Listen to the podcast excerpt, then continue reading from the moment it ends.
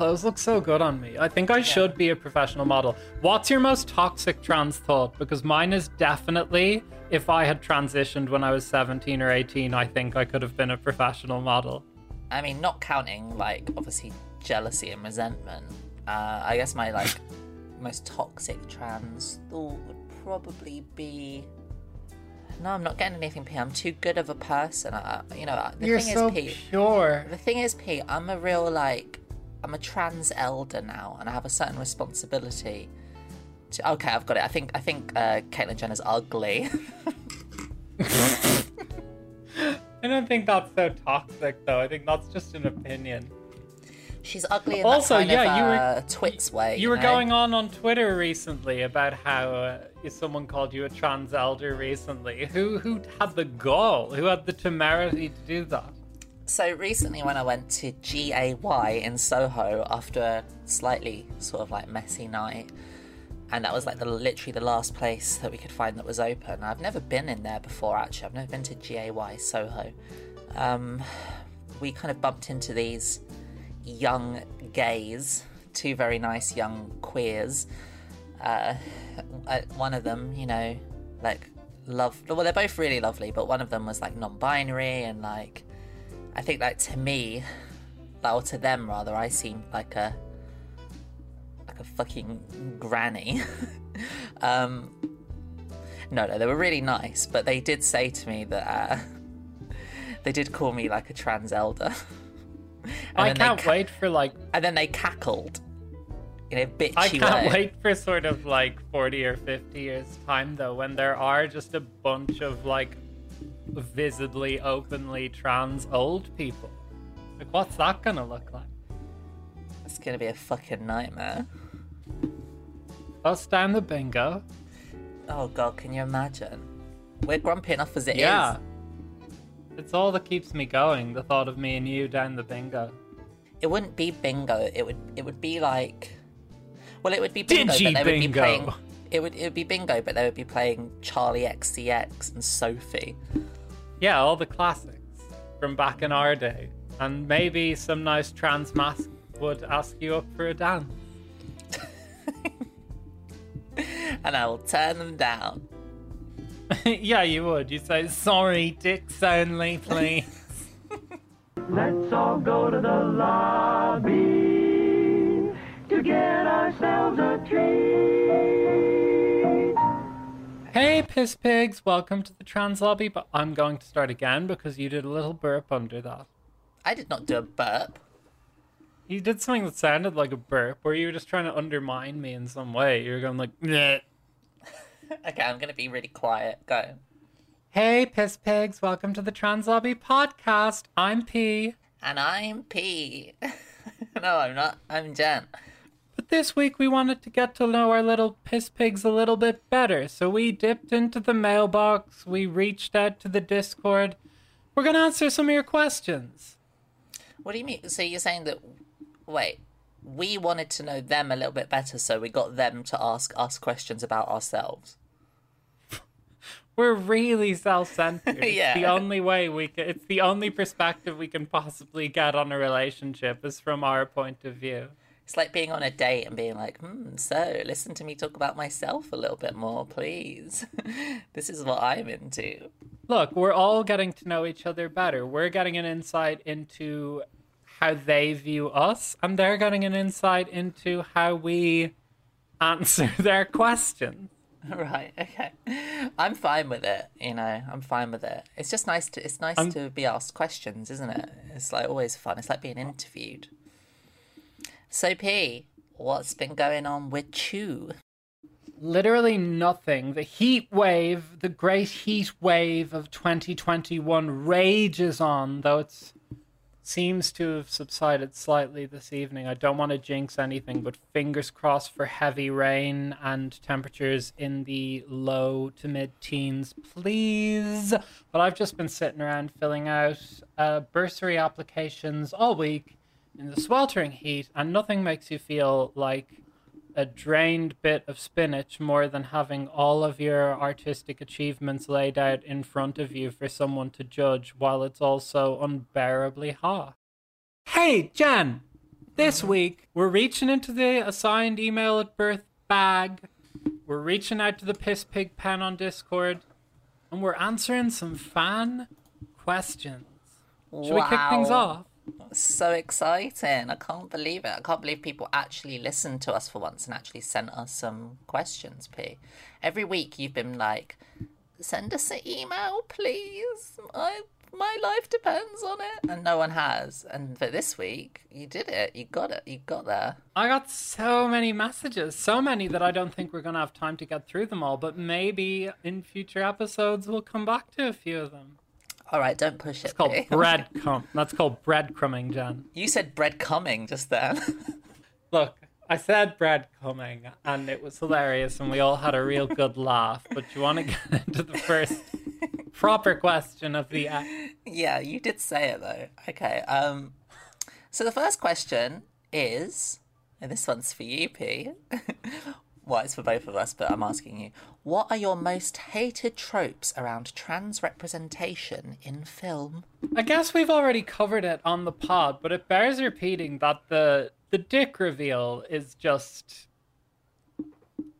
bizarre. I mean, it's really just media's obsession with trans women's dicks in general. Like even the films that don't have a problematic dick reveal at their center, there will be a way of addressing whether or not the woman has a penis that it might be the thrust of the entire narrative whether she is going to have surgery to remove said penis. And i just think we're in 2021 and i want to say out loud i am more than just a dick. What do you think Well, jen? Well, do you know what? Is another issue with the whole penis reveal thing is that like they're never even good dicks. They're always like lame dicks, right? what you want like a real fucking like raging veiny hard on No, not necessarily, but maybe like a one, maybe like a nice looking one.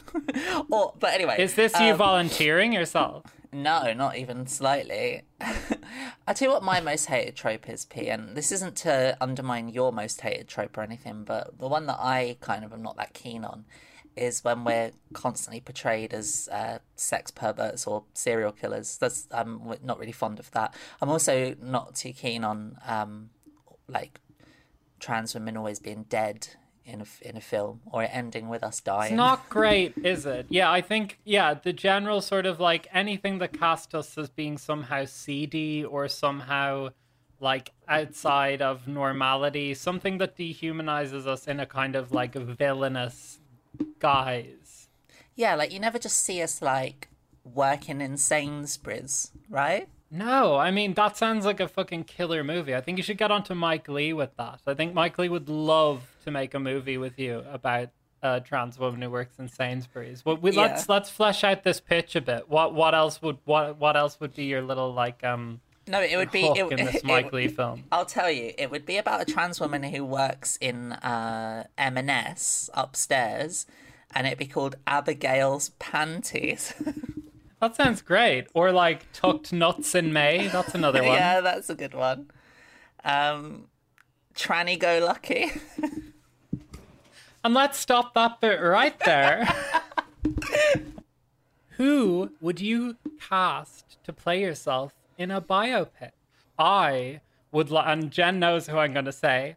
I would like to be played by the supermodel come actor Hari Nef because I think she is pretty much the only Caucasian woman roughly my age who is an actor at, at, at that level and we both have you know fine bone structure and i look at a lot of photos of her for inspiration which is probably not a very healthy thing to do to look at one of the most professionally beautiful women of the moment but uh yeah i'm saying hari nef would make a great p Deneen. she'd have to put on maybe like an extra foot in height All right, I'm gonna go for Billie Eilish then.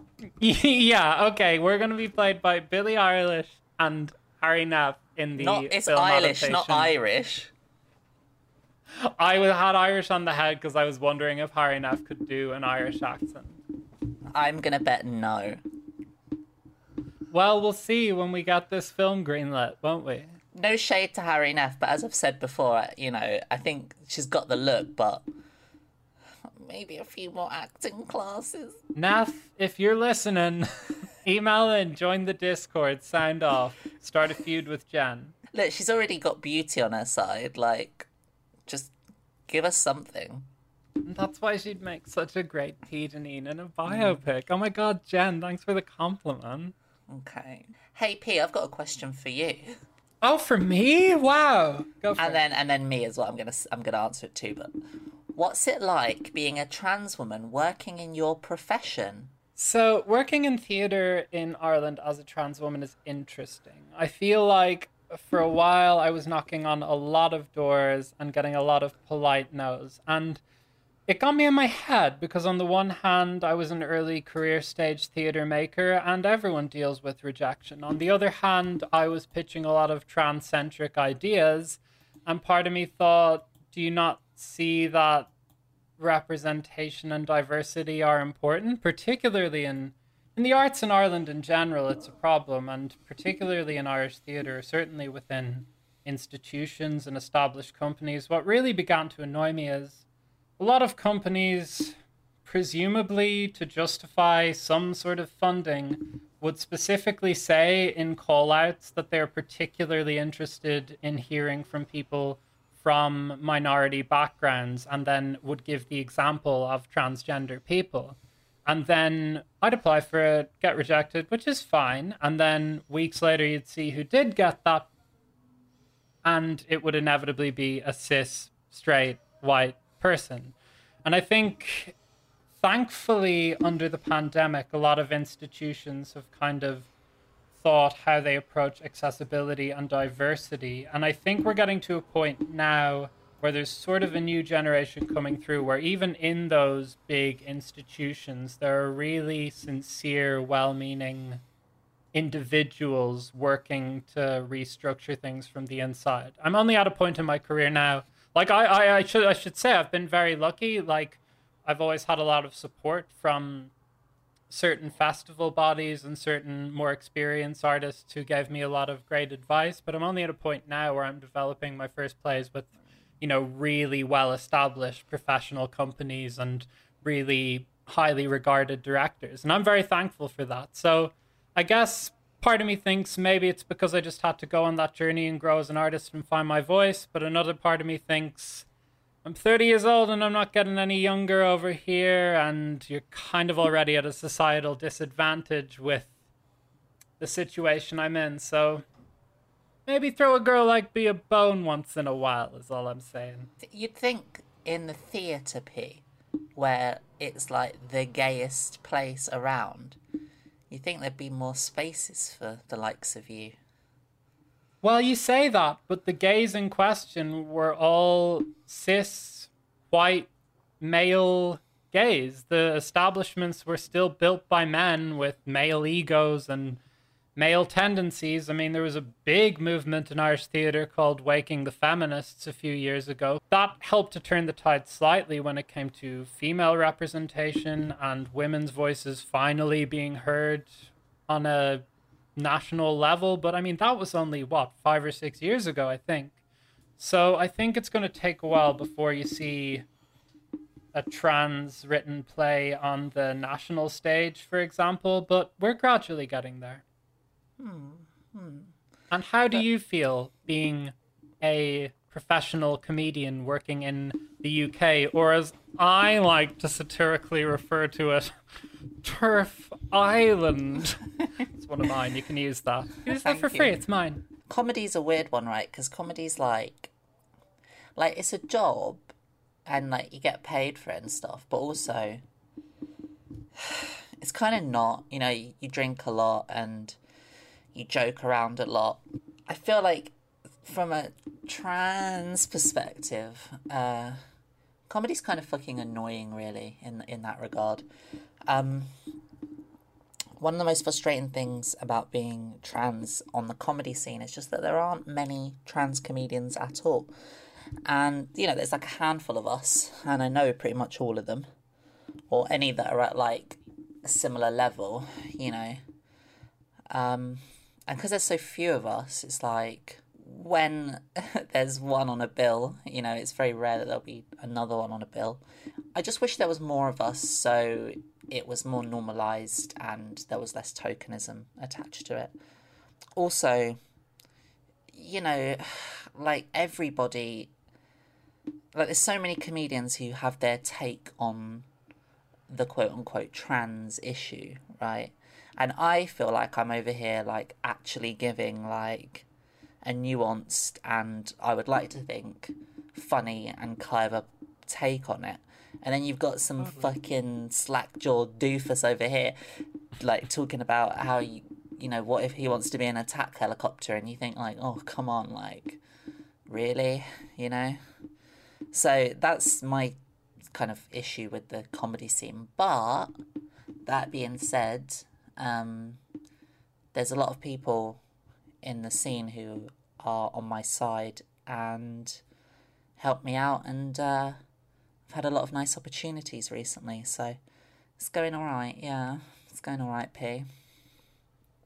I think it's interesting from my point of view looking at comedy as an industry because kind of you know when you're a comedian naturally sort of flippancy is part of the gig. You know, you're not meant to be overly sincere or earnest about things, but when you come from an underrepresented minority and you want your take to be heard, even if your take is offered in the form of jokes, sometimes it's hard to get that through, I would imagine, when people don't necessarily want to engage with what's unfamiliar with them to them. Well, the thing is, P, is like I'm not uh, an overly sincere person or anything like that, and a lot of my don't comedy, I know it? yeah, and my comedy isn't um, sincere or, or whatever. Like, I think the issue comes from. I'll tell I'll tell you what I think is the most frustrating thing for me personally in comedy, as a trans woman, because that's what the question was, is that I can't help but feel that there are a hundred different assumptions being made about me at any one time about you know before i go up on stage i feel like there are assumptions about what kind of actor i'm going to be what i'm going to mm. say you know how i feel about certain things if i'm overly sensitive like do you know what i mean? So like when when i don't when Oh, i don't fit into those assumptions then people do a complete 180 and they assume that i'm actually this like like like too far the other way, you know, and I'm not really. I'm just like actually a normal person, but I don't know. I just I just constant. Maybe it's just a chip on my own shoulder, but I constantly feel like I feel a little bit like people sometimes before they know me have low expectations of what I'm gonna be like, or if I'm gonna be good or whatever. Like you know what I mean, and then when I am good, they're like surprised about it. Oh, I don't know, Pete. Do you know what I'm trying to say? Like, I feel like people sleep. I do know what you're bit. trying to say. No, totally, totally. That people kind of sleep on you because you're trans. I mean, fundamentally. I also think Yeah, they have low interesting that, like, expectations of me for some reason. I would imagine that, like, in certain comedic settings, like if, say, you're just doing like a five minute tryout spot at a club or something, there's that sense that you want your first joke when you get on stage not just to be funny, but to kind of inform who you are to the audience so that it then the rest of your act is all coming from that same perspective and the audience know who you are and know what you know what perspective you're coming from. And if you're a trans person and they have maybe all these preconceptions, or maybe they've never even spoken to a trans person before in their life, it's really hard to know how to second guess that and how to subvert it in the right way. Well, look, it's it's that same thing that you know. It's like when you're trans and someone comes up to you and goes says something like, "Oh, like you're you know you're you're actually like pretty for a tr- for a trans woman or something like that." It's that similar sort of hmm. like backhanded compliment sort of thing. So yeah, it's definitely there. There is. I'm not going to lie. There's definitely an element of it that is an uphill battle. Like sometimes I feel like I'm, don't know, like wading through shit sometimes. But I just, I just wish there was more of us. To be honest with you, I wish more people would enter into the into the comedy sphere. Are you inviting me to be in a double act with you? Is that is that what this is No, that's you've misread that totally, P. I wasn't doing that. Oh no, sorry, I was joking. Sorry, let's move on to the next question. so this one comes from my brother, John Deneen, friend of the pod, via email, and he has a question for each of us. So Oh he asks me, he asks me, when we were younger, you, P, used to be terrified of the film The Matrix. Ha. The Wachowskis now say the film is an allegory for being transgender. Do you think that was related to your fear or just a complete coincidence? I think it's Now, because you're a this is worse. interesting.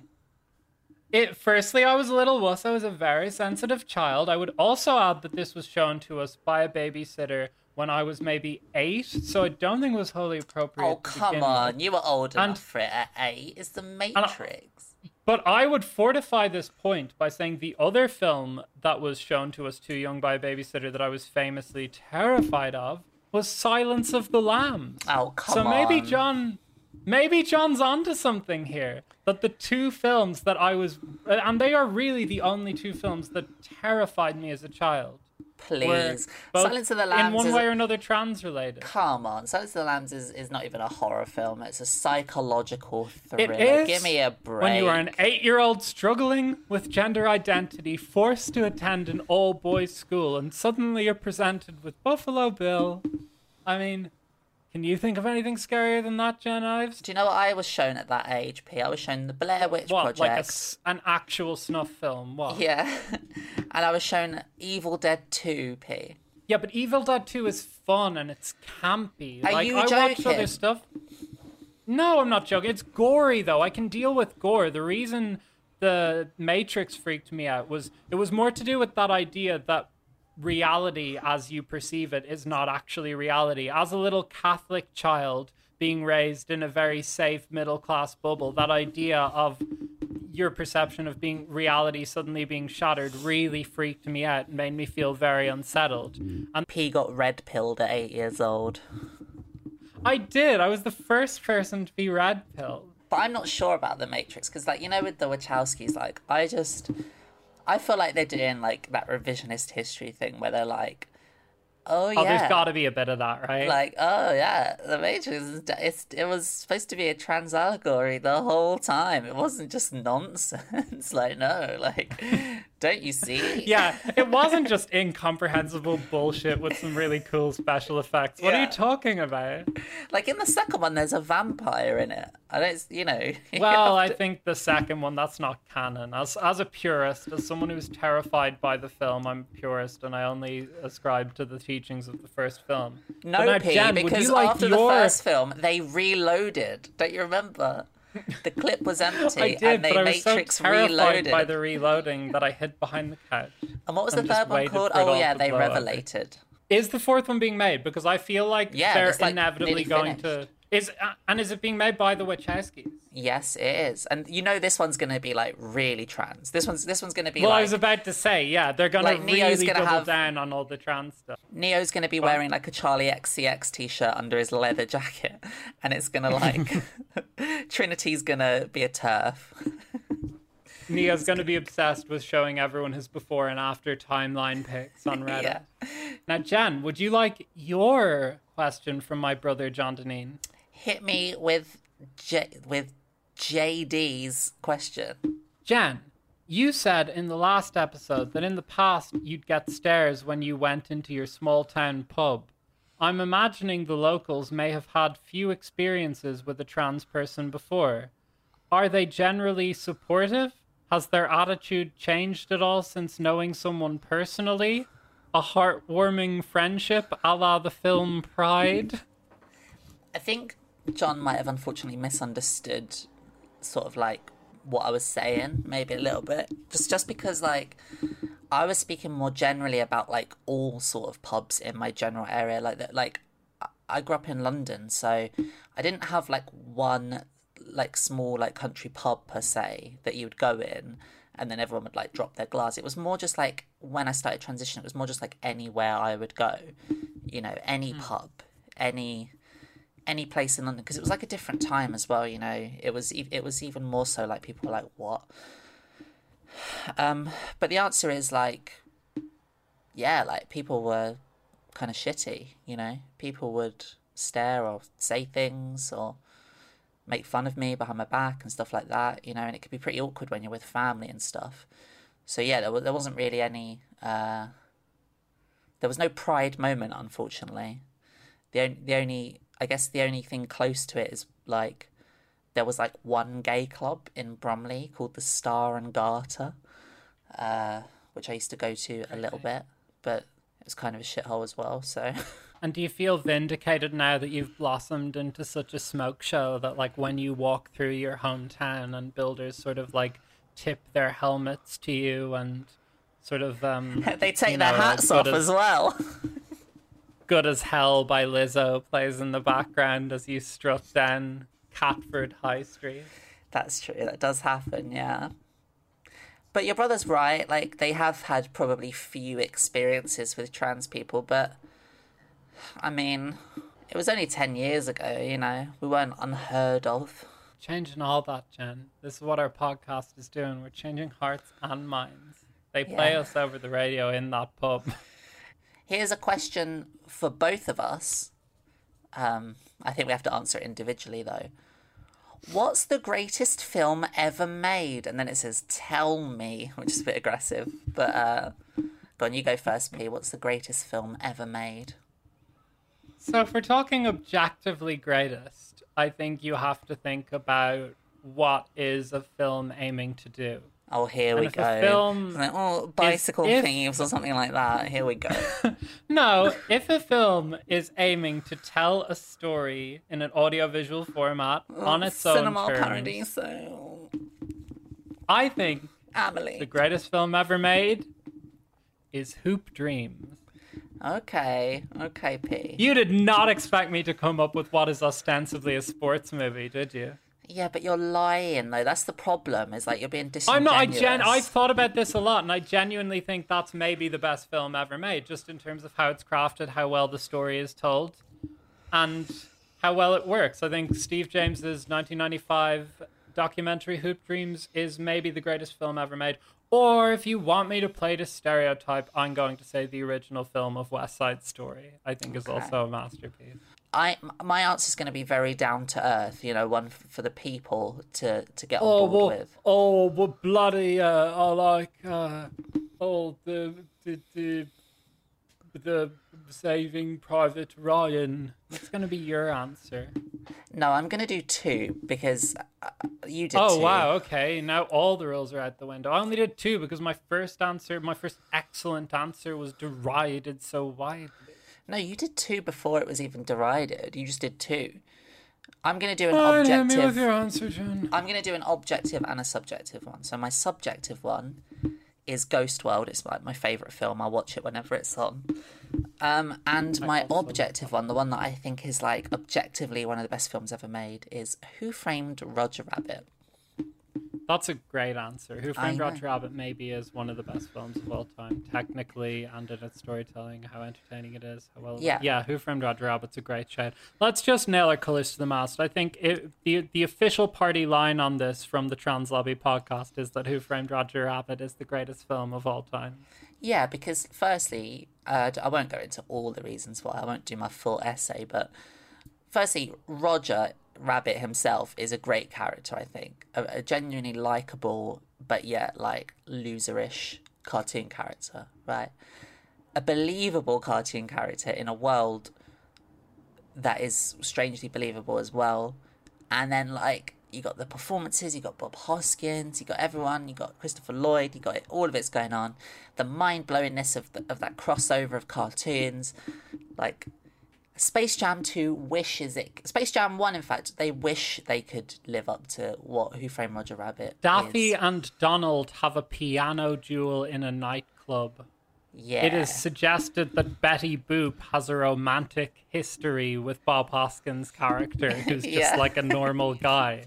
That movie slaps so hard. That's It's so good. answer. It's so good. And you could kind of, I don't know, maybe it's a bit violent or there's a bit too much peril. I'd say anyone over the age of like eight could enjoy that movie. I think anyone could enjoy it. I think ages 0 to 99. Once you reach reach 100, though, there is a Logan's Run style cap on enjoyment of Who Framed Roger Rabbit. Yep, all the MB board games get taken away from you, and so does Who Framed Roger Rabbit. You're not allowed it. There's a question here also just for you. This person uh, posted, they, they did a question for both, and they did a question just for P. And they Oh, didn't do a for me? question. Just they for didn't, little they didn't, peapod? they Oh my didn't, God. They didn't do one for me though. There's not one just for You're me. spoiling me, Pig. See? So obviously you're the most interesting one. So here we go, P. What would your dream role be in any play or musical? And why is it Joanne from Company? Oh my god. it's that I thing where resent the like second part of that. Well, it's like, look, Sondheim writes beautifully for women of a certain age, and I'm always endeared to Sondheim's writing for women of a certain age. But if I'm to pick the Sondheim role, it is Mama Rose in Gypsy. I'm aware Sondheim only wrote the lyrics. I'm aware the score is written by Jule Styne, but I would love to play Mama Rose. I also think the idea of a trans Mama Rose, because she's this like struggling single mom, it adds this depth and tragedy to the character. But if we're talking about a play, similarly, I think a trans Ban- Blanche Dubois would be in fucking credible. I've So those are my answers. Company.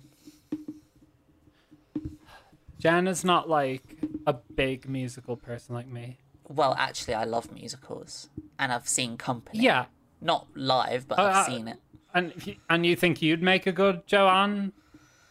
Here comes Company. See, Okay. Yeah, I stand corrected. Company. I have a question from the Discord for both Oh of us. Oh no, here we go.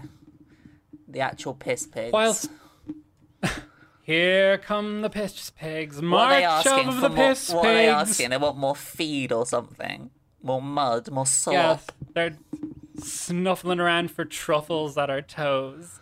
Disgusting. I hate them. Through the snorts, I can hear the question come.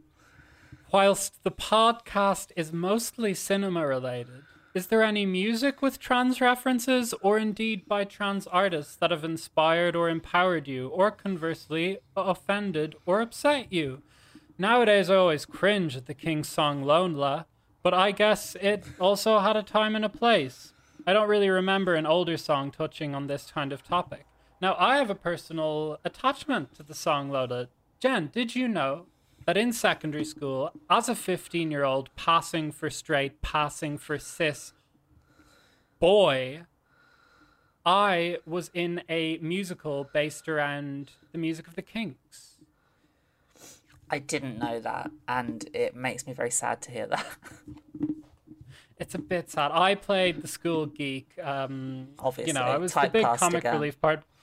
Big laughs. Got to sing Victoria in a gorgeous baritone. It was just a huge moment. This the the highlight of the show. Krista Berg came to see it and said, "Well done" to me afterwards. That tells you all you need to know. But the character of Lola, and I was thinking about this when I read this question. I don't know if in our version Lola was meant to be your sort of classic problematic, villainous, deceptive trans woman, or if the character of Lola was meant to be a duplicitous man intentionally disguising himself as a woman in order to gain the affections of someone and trick them. I don't think that was ever made particularly clear. I mean, I went to a Catholic school that was pretty strict on all this sort of stuff, so the fact that any of this got into the musical is is pretty full on. I believe the the the guy who played the romantic fancy of the character of Lola emailed in some of these questions. So if he wants to get in touch for a future episode to shed his perspective on this, I'd love to hear it. But I just remember we'd be rehearsing or I'd be backstage, and every time that song came on and everyone was loving the whole gender bending shtick of it, I would just be sitting there quietly with a knot in my stomach, knowing I am a trans woman and there's nothing I can do about it. And everyone finds this bit hilarious, and I just had to wait for it to pass. And I'm going to say it, I think my performance suffered as a result. Well, just to answer your question about Lola, like, firstly, I think it's a good song, just in terms of like, it's like a, a good song that I like to hear. But in terms of like the lyrics, you know, a lot of people at the time were writing like, quote unquote, gender bendery songs and stuff. It's actually a bit of a, a meme back then. Like everyone was kind of doing it just for like a laugh, really. Um, from what I remember of the lyrics of Lola, I get the impression that Lola is some kind of transvestite and I get that the sort of thrust of the song is that like the singer is kind of like but I don't care.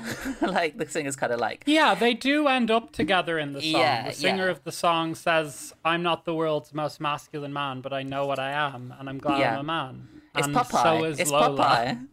Popeye.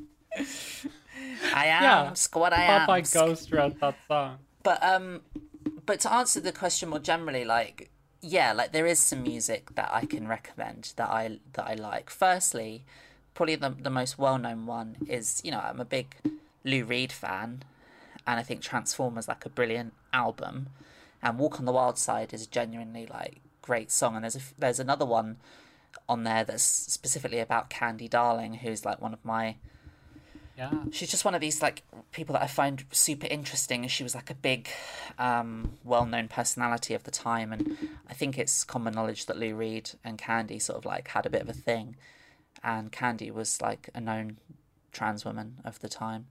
Uh, another album that I would say is quite recent, but is like really, really amazing, is uh, Against Me's um, Transgender Dysphoria Blues. I think that's what it's I called. was going to shout that out. That is a Yeah. killer punk album. I Well- love that record. as someone who's like wasn't really that in the know of that genre and I didn't really know much about Against Me before that album. I mean I did know a little bit about them. I, I remember following the whole thing when they came out and stuff and I did I did know who they were because you know, I was a little bit of a grunger growing up, so I'm not I wasn't completely uh, unaware of Against Me. But that album is the first album I've ever heard that the lyrical content of the songs, every song on that album, speaks really, really sort of true to like so many of my own thoughts and experiences.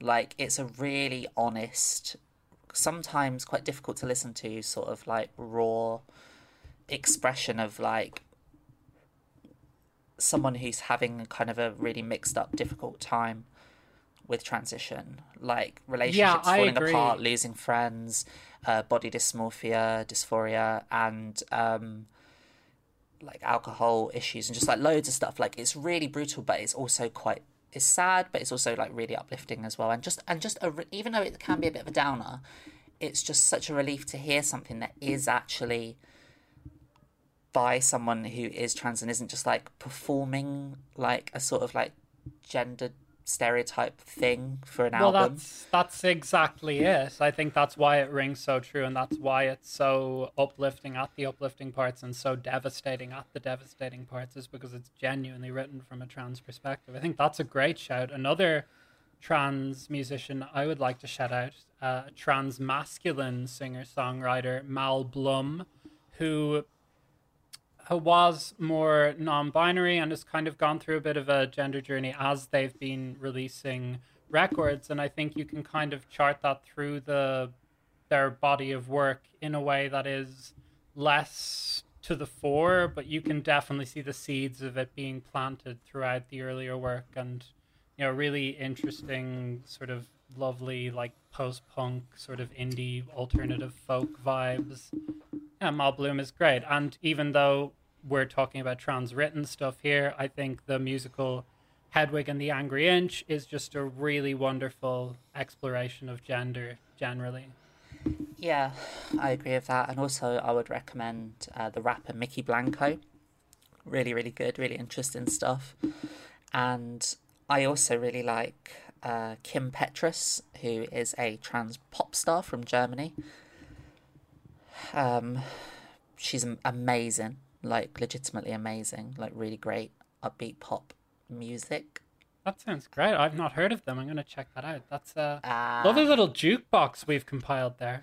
Yeah, and there are more as well. Like obviously, there's Sophie as well. If you like the Oh, harder of course, side Sophie, of like R.I.P. like yeah. electro God, and te- like techno talent. and EDM and IDM and all however like whatever pretentious sort of like term you want to use for the genre. Like she was making some like really like out there, like uh, abrasive sounding electronic music. Like, and I'm someone who really likes. And let's not electronic beat around the bush. Some floor fillers as well. Some absolute bangers from Sophie. Yeah, yeah, like some great collaborations and stuff like that. But but for the most part, like Sophie was like just a brutal like electronic producer. Like no one was making things that sounded like what she was doing, and that's you know such a such a such a shame that like she died and that I can't really say it in a in any other way. It's it's really sucks. It's really tragic what happened with her. Huge loss. Um, I just had someone else pop into my mind as well. Oh yeah, um, this one's gonna make me sound. I, I I can't not sound old saying this because they're a really kind of like recent uh, group. But 100 gecs. I don't know if you're aware of 100 gecs, but they're like a brother and sister not, sort of duo. They, I'm they 30 years old. they're like they're like um what would you call it like that weird sort of new kind of pop that's like kind of like sophie i guess i think sophie might have even produced one of their songs but um anyway the, the sister part of 100 gecs is a trans woman as well and they're really really good and she's the singer so yeah lots of recommendations for trans basements for the, for the piss pigs to get their little ears around there. yeah also Big Freedia Big Freedia queen diva Do you have a question for me from the mailbag? Nah. yeah, sure. Um, P. It feels like drag is more popular than ever. Do you feel like this has helped or hindered the trans community? And then there's another bit here that says drag is obviously largely about the show and spectacle, but obviously being trans is an everyday way of life that is not necessarily as glamorous, but way more real. Do you think drag helps make trans people in society more acceptable to the wider public, or does it feed fire to idiots who think identifying as trans is an act?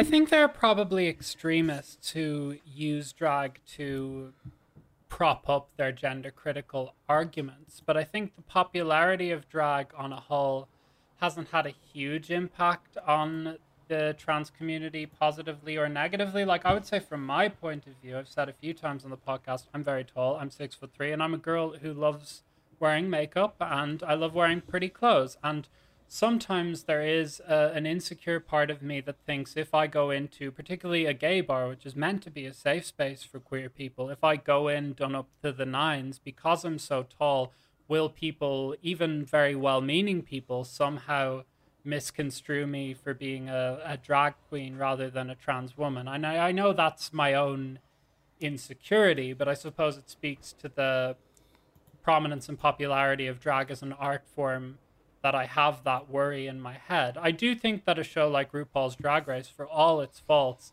has platformed some really great trans contestants who've acted as sort of spokespeople and advocates across the past few seasons. And that's a show that, you know, whole families watch together, families who I think would otherwise be centrist. So it's a great place to have those conversations. I know that the last UK series, there was a great discussion about being non binary.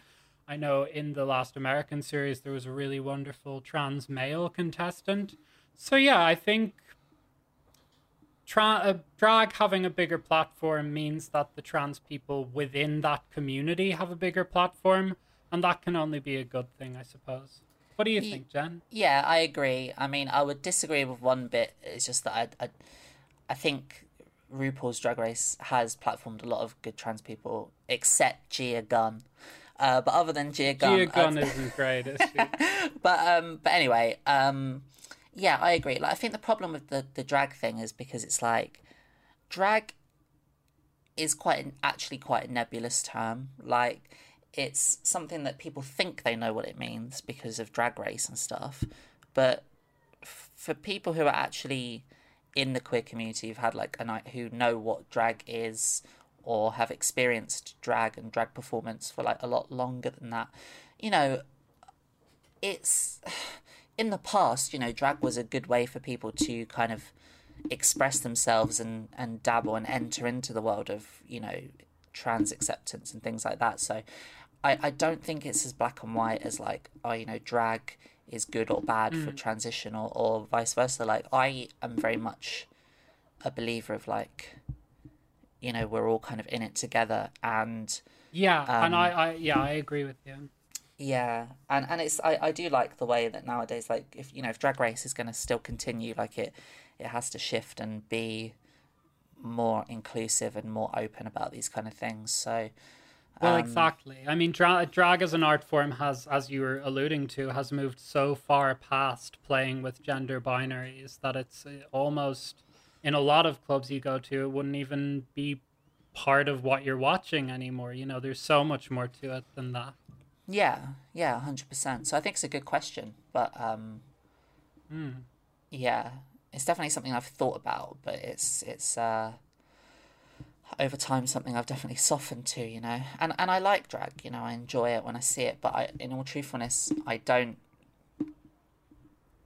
see myself as the same. Like, like I've done gigs, I've done gigs alongside drag performers, and there's there's definitely a, a, a, a split between us. And I'll, I'll tell you what the main difference is is is that like they are like so much more glamorous and like so much like more effeminate than I am. That's the crazy thing. Well, that's like, the thing, right? Yeah. yeah. So they make me feel like frumpy when I'm up there. Like I frump up there in like my fucking little little fucking jumper or whatever you know Sometimes the Tell most gender affirming thing you can feel is frumpy. Yeah, that's true. Let's yeah, we stand a frumpy queen. We stand a frumpy queen. And with that in mind, Jen, Yeah. from the emails, if you could steal one feature, physical or personality, from your co host, what would it be and why? Oh my god, what a question. What a question.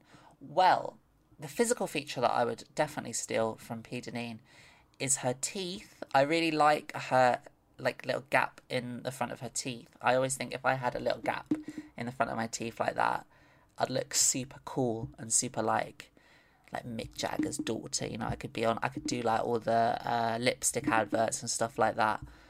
Um, I also think P has great hair and uh, an extremely pretty sort of like uh, what do you call that area? Like like the cheekbone area. Um, in terms of her personality, absolutely none of it. I think she's an absolute scumbag. I, want, I really wouldn't want any of her personality. She's not one of the worst. I'm a trash queen. Yeah. no, I'm just kidding. I, I I mean, P taught me recently what what the word dramaturg means. So, um, she's actually dead smart, and it would be it would be cool to to be as uh, smart as P. Sometimes I feel like I don't have the words, which is which is a shame because it's sort of like my job to have the words. But P is a very eloquent, eloquent person. Jen, I never knew you cared. I mean, I don't care. I'm I'm moving on to the next this question. yeah. No, don't worry. I'll answer it about No, no, no. you. I don't so want you I to. Could, I'm gonna answer it. I'm gonna make you blush. So if I could steal one physical feature from Jen Ives, it would, without question, be her million dollar ass. I mean, if anyone has ever seen a full length shot of Jen or met her in person, they'll know what I'm talking about, bitch. Has that butt, Hey, and I, I, want this. butt. I earned this ass. I eat a lot of pizza, P. You got. That's what you need to do. so do I, but it's not going to the right places. Anyway, Jen has a sensational ass, and I would fully, in a heartbeat, sell my voice to Ursula, the Sea Witch, if I could have Jen's ass. and in terms of personality, uh, being completely genuine, Jen and I both work in creative industries. And I feel like one of my weak points is that I um and ah a lot. I think too much about projects. I will spend far too long crafting sometimes a single sentence or a single scene in a script as opposed to just getting on with it and doing it. And Jen has is incredibly prolific. I don't if you follow her Patreon, if you follow her on social media, you'll know this. But Jen is constantly coming out with content after content after content. And the most annoying thing is it's all really good. So I wish I had Jen's. Maybe it's the work ethic, but certainly how prolific Jen is is something I'd love to um love to take a bit of. Thank you, Pete. Can we go back to being nasty to each other now? Yeah, you fucking limey bitch. This is a good one for you, Pete. Can you give a background into what makes a piss pig? Are there other varieties of urine forward animals? No, I think if you're a piss pig, you kind of know. Like, if you listen to this podcast and there's just a mysterious part of you, maybe it's part libido, maybe it's part spiritual, maybe it's part hunger. Like, there, maybe it's part maternal. You know, there's just some primal instinct that triggers in you when you hear us talking, when you hear us cackling at your expense, you fucking little piss pig. Yeah, I feel Then like if you have you, to my ask, friend, are a piss pig. if you have to ask, that's the most piss piggy thing of them all, isn't it? It really is. Yeah, you can imagine this question asker coming up to us with a hangdog expression, you know, clutching their arm, looking at the ground, and going like, "Hey, sorry, miss, I, I don't want to, I don't want to bother you, but I was just wondering, um, what's a piss pig, and can I be a piss pig someday, maybe?" And the answer is, if you're asking the question, you're already a fucking piss pig. Get back in your pen. Jan, here's a question from the email. When you transitioned, did you buy an entirely new wardrobe or did you still feel comfortable wearing some of the old stuff? Well, God, I got to think back a long time. Um, yeah, it wasn't like a kind of, you know, a shopping day out montage of like, you know, fucking buying on all, buying and trying on all the clothes or whatever. But How I- much do I wish I could travel back in time and be the person sitting outside the changing room during your montage? Shaking and, your like, head shaking my head yeah.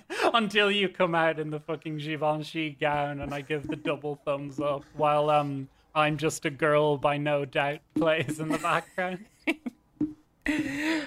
One thing that I did do is I did uh, throw away a lot of my, you know, quote unquote boys' clothes because I feel like at the time it's like it's like a real st- it's a statement. It's it's not so much because, I mean, you do want to, but it's it's it's more of a sort of you're kind of daring yourself to do it. You know, it's it's a way of committing to that life. You know, you say I'm going to throw away all those clothes and I'm going to buy clothes that I want to wear. And it's like, although it's not the be all and end all of transition, and there's so many things that are more important to me than clothes.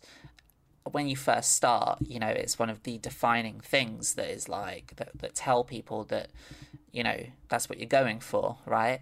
So yeah, like I did throw away a lot of my old clothes. Na- it, the irony of it is like now I would actually kind of like some of those old hoodies and stuff back because I would still, you know, now that my body has changed, I would probably wear them, right? But back then, you want to do everything that you can to uh, to give yourself the best fighting chance of passing, and, and that means dressing in a particularly feminine way. Um, I can't. Uh, the only thing I'll tell you one thing that I remember is that like I I I didn't dress well. You know, it was. Uh, I don't think that's unique to me, but I um It takes a while to find your style, I think. yeah. It take oh that rhymes as well. It takes a while to find your style. You're like we're like Trinny and Susannah over here. We're like the we're like Trani and Susannah over here. Yeah, good one. It was a very bad one, but it was an open goal, and I had to take the opportunity. So that was our assigned email at birth episode. I feel like I learned a lot about Jen. I hope she learned a little about me. I hope our li- listeners learned a little more about us collectively. We'd like to thank everyone who submitted a question. Those people were Pat on Discord, Oni on Discord, Niam on email, Steglix, uh, Jeremy, John, we know who that is, and uh, Alistair. So yeah, thanks for doing that. I'm sorry if we didn't read out your question. Uh, it was just shit. No, I'm joking. Uh, it's just because we ran out of time. But we are going to answer all of the questions uh, after the end of the podcast next week. So we're not going to forget. yeah, we're definitely we are definitely going to carry over the remainder of the questions to next week because there's some really interesting stuff we didn't answer, and I'd encourage anyone else listening to this to send another question if you enjoyed that episode because we want to make the email feature a bit more of a part of the show. If you're not in the Discord, email us and we can give you the invite. I might put a new invite up on the Twitter, so keep an eye on that. Uh, you can follow us on Twitter at TransLobbyPod. You can find me at P Dinny, P like vegetable, D I double N Y. Our email is translobbypod at gmail.com. Jen, where can our listeners find you? Yeah, you can find me on Twitter at Jen Ives Comedian, or you can go on my website, genives.net or my Patreon, patreon.com slash genives. Um, and yeah, we really And Jen, do- Oh, a little birdie tells me you might have a, a certain run of shows in a certain Scottish city to plug. maybe I might be doing Edinburgh this year, inexplicably. yeah. Ooh.